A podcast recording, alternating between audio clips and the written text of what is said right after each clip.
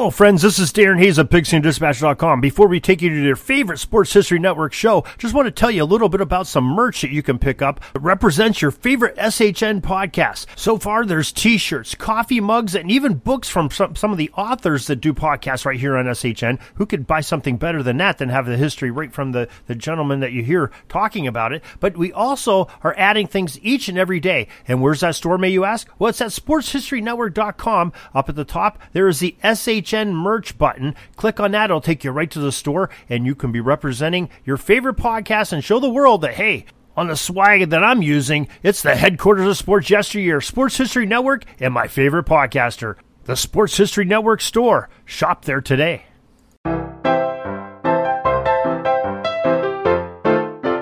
Triangles The Life and Times of an NFL Original Team. Season 2, Episode 4 The Storck Era Begins. The 1923 season found unrest in the young National Football League. As owners and team managers met in August to finalize plans for the fall campaign, many teams struggled financially. The owners moved to cut salaries even as some players held out for better money. Meanwhile, in Dayton, a crisis was quietly unfolding. With the November 1922 death of F.B. MacNab, who had been the team's biggest booster in the Triangle companies and on the Triangle Park Executive Board, support for the Dayton Triangles football team collapsed. Over the course of several seasons, the team had lost the Triangle companies nearly $100,000. The new regime, now under General Motors, did not share MacNab's altruism or Nelson Talbot's youthful enthusiasm. In a move that did not become public knowledge for two more years, the executive committee withdrew financial support. To keep the team going, Carl Storck assumed ownership of the Dayton Triangles NFL franchise. Under immediate pressure to maximize revenue and trim costs, Storck made plans to cut the number of home games at Triangle Park to just three. A September 30th opener against the new Columbus Tigers, a November 4th game against the Toledo Maroons, and what would be the first ever visit from the Chicago Cardinals on November 25th. The rest of the schedule would be on the road. Storck also looked into booking postseason games. With all the changes on the business side, player personnel remained relatively stable. Many of the stalwarts from last year returned for 1923. Among them Ken Huffine, Eddie Sauer, Russ Hathaway, and Dutch Thiel. Dave Reese and Lee Fenner were back at the end spots. With Al Mahrt now gone, Storck named center Hobby Kinderdine as team captain. One of the newcomers was Hobby's fleet-footed younger brother, Walt Babe Kinderdine. Two others were linemen John Beasley and 6 foot, 220 pound Al Jolly. Longtime backup Fay Abbott stepped in to become the starting quarterback. The Columbus Tigers were new, but they were no mere expansion team, having sprung up following the demise of the old Panhandles. Their star player was former Ohio State All-American running back Pete Stinchcomb. In the run-up to the season opener, former coach Talbot stepped in to help the Triangles get ready. In an attempt to make up for the absence of Mahrt, Talbot installed a triple threat offensive scheme. Under this new system, the offense would run all plays out of punt formation. Any of the backfield players could run, pass, or kick on any given play the idea being to keep the opposing defense guessing. Talbot also created a game plan designed to stop Stinchcomb. Despite all the changes, there was still excitement leading up to the start of the season. For the second straight year, triangle boosting advertising appeared in the local papers on opening day, Sunday, September 30th. The Columbus game started badly for the Triangles. Dutch Thiel fumbled the opening kickoff. The Tigers recovered, but the Triangle's defense held on downs at their own two-yard line. Abbott attempted to punt the team out of danger, but shanked the kick, giving Columbus the ball at the Triangle's seven-yard line. The Tigers scored a touchdown from the short field on a quarterback sneak by Sonny Winters, but missed the extra point. Columbus led 6 to nothing at the half. The Triangles were unable to make headway against the Tigers' defense in the third quarter. Their big break came in the fourth quarter when Bob Rapp fumbled for Columbus. Dave Reese recovered for the Triangles and attempted to advance the ball but was tackled at the Tigers' 15-yard line. Three short runs brought the ball inside the Columbus 10-yard line.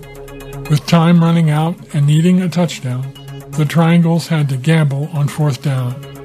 Francis Bacon got open and Abbott hit him for just enough to give Dayton first and goal at the five.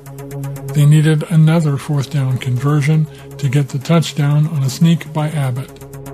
Russell Hathaway kicked the extra point, and the Triangles were able to hold the Tigers off the rest of the way to claim a 7 6 victory. Everyone on the home side went away happy. Everyone, that is, except Carl Storck. He was disappointed in the turnout, and this had a decisive effect on scheduling future home games. The Triangle's road schedule began with a visit to Hammond, Indiana to face the pros.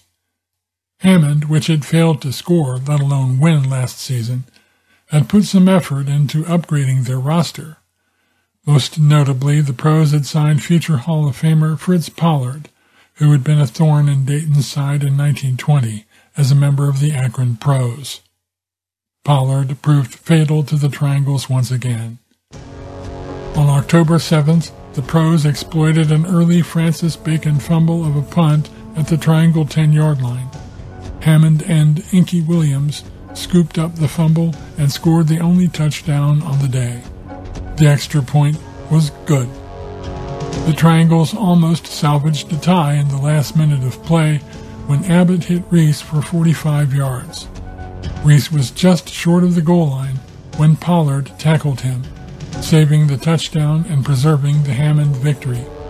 Time expired before the Triangles could run another play, leaving Dayton on the short end of a 7 to nothing score. The following week saw changes.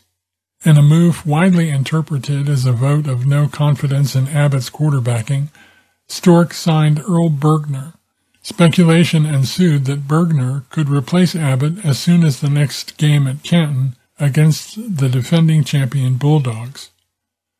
If Storck's move to sign Bergner was meant to motivate Abbott, it had the opposite effect. Abbott started and went all the way for the triangles, but failed to complete a pass. Canton took advantage of Dayton turnovers and stifling defense to win 30 to nothing. The Triangles managed only two first downs in the defeat. Dayton's offensive woes continued the following week against the Toledo Maroons in a game the Triangles expected to win. Russ Hathaway put Dayton in front with an early field goal, but Abbott threw another costly late interception to Steamer Horning that the Maroons converted into a touchdown by rookie running back Cowboy Hill. Storck benched Abbott late in the game, but to no avail. Toledo won in an upset 6 to 3, but the margin might have been greater except for maroon turnovers. The Triangles now found themselves 1 and 3 and eyeing a tough matchup with the Chicago Cardinals. Facing the greatest adversity in team history to that point, the Triangles went to Chicago's Comiskey Park on October 28th and played their hearts out. It wasn't enough. Dayton simply had no answer for Cardinals left halfback Paddy Driscoll. Driscoll accounted for all of Chicago's scoring with a touchdown, extra point, and two field goals to lead the Cardinals over the Triangles 13 to 3. Penalties hampered Dayton, whose only score came on an early field goal by Hathaway.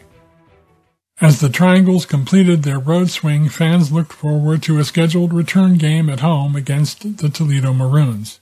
After their upset win over the Triangles in Toledo, though, the cash-strapped Maroons demanded that Dayton increase their guaranteed share of the gate receipts to 45%. Storck countered with 42.5%. Having reached an impasse, the team appealed to NFL President Joe Carr. NFL rules at the time stipulated the guarantee could be up to 40% plus a privilege, but the rules did not specify what the privilege could or should be. With the two sides unable to come to agreement and no clear rule on the privilege, Carr threw up his hands and ordered the game canceled. At the same time, citing disappointing attendance at the Columbus Tigers opener, Storck announced cancellation of the return game against the Chicago Cardinals that had been scheduled for November 25th at Triangle Park. Before the end of October, the Dayton Triangles 1923 home season was over. Semi-pro club Coors 29 was now the big sports draw on autumn Sundays in Dayton. Storck pushed back against critics of the team's 1-4 start. Other than the Canton game, he asserted, the results stemmed from bad breaks. He told the papers that he intended to book both the Bears and Cardinals to come to Triangle Park next season.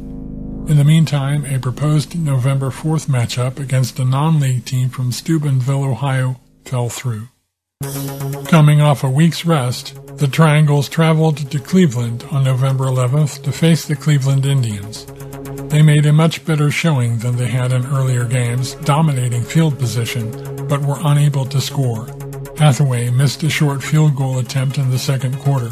The Triangles also blocked a Cleveland punt, and only a heroic effort by the Indians' punter averted a Dayton score. The Triangles' best opportunity came in the third quarter when Babe Kinderdine, in for Francis Bacon, broke through the line on an off-tackle run. With one man to beat to the goal line, he was stopped short. The game ended in a scoreless tie. The next Sunday found the Triangles in Buffalo to play the All-Americans, a former league champion that had recently fought the defending champion Canton Bulldogs to a 3-3 tie. That November 18th, in ankle-deep mud, the game quickly turned into a punting contest. Both running and passing proved futile. The All-Americans got an early field goal that held up thanks to the stellar defense and punt blocking of Swede Youngstrom. Buffalo edged the Triangles by a final score of 3 to nothing. With the cancellation of the scheduled Chicago Cardinals game, the weekend of November 24th and 25th was open. Storck took the opportunity to book a rare Saturday game on the 24th against the non-league Frankford Yellow Jackets of Pennsylvania. In another low-scoring affair, the Triangles beat the Yellow Jackets 7 to 6. Dayton blocked a punt in the second quarter. Thiel fell on the ball in the end zone for a touchdown, and Hathaway kicked the extra point. Frankford returned the favor in the fourth quarter, but their extra point attempt bounced harmlessly off the crossbar, preserving the Triangle's victory.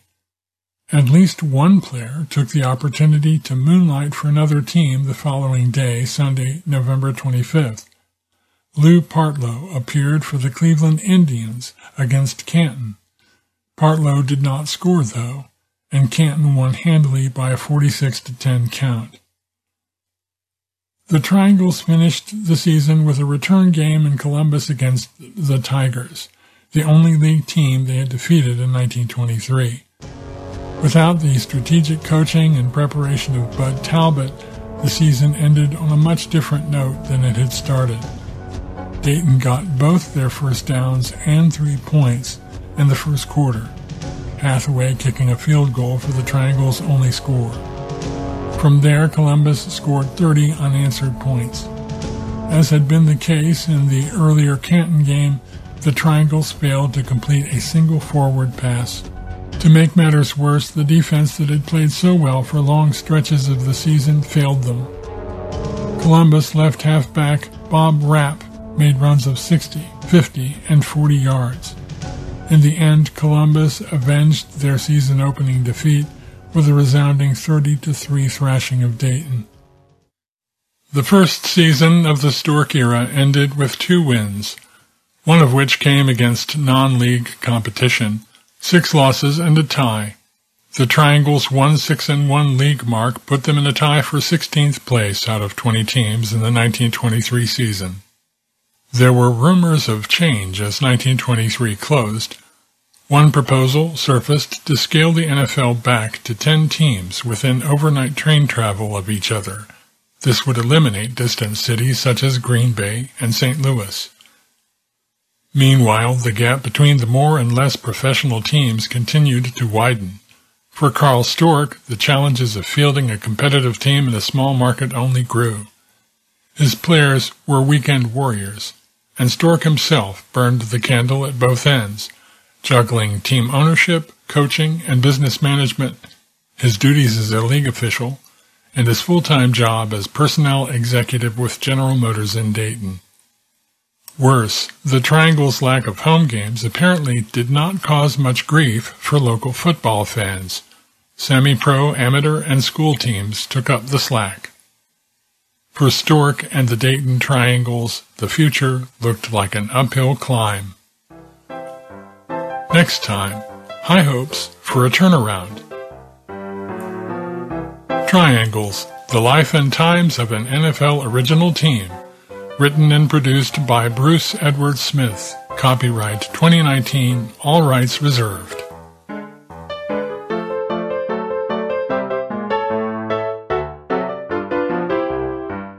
For more episodes and bonus content, go to DaytonTrianglesPodcast.com. Hey there, sports history fan. This is Arnie Chapman, aka the Football History Dude, and I hope that you enjoyed this recent episode presented by the Sports History Network and were able to learn some good old fashioned sports history knowledge nuggets. I started the Sports History Network back in 2020 with the mission to help podcasters find a community of like-minded sports history nerds as well as helping aspiring podcasters to start their own shows. We have a little bit over 30 shows on the network right now covering all sorts of sports history.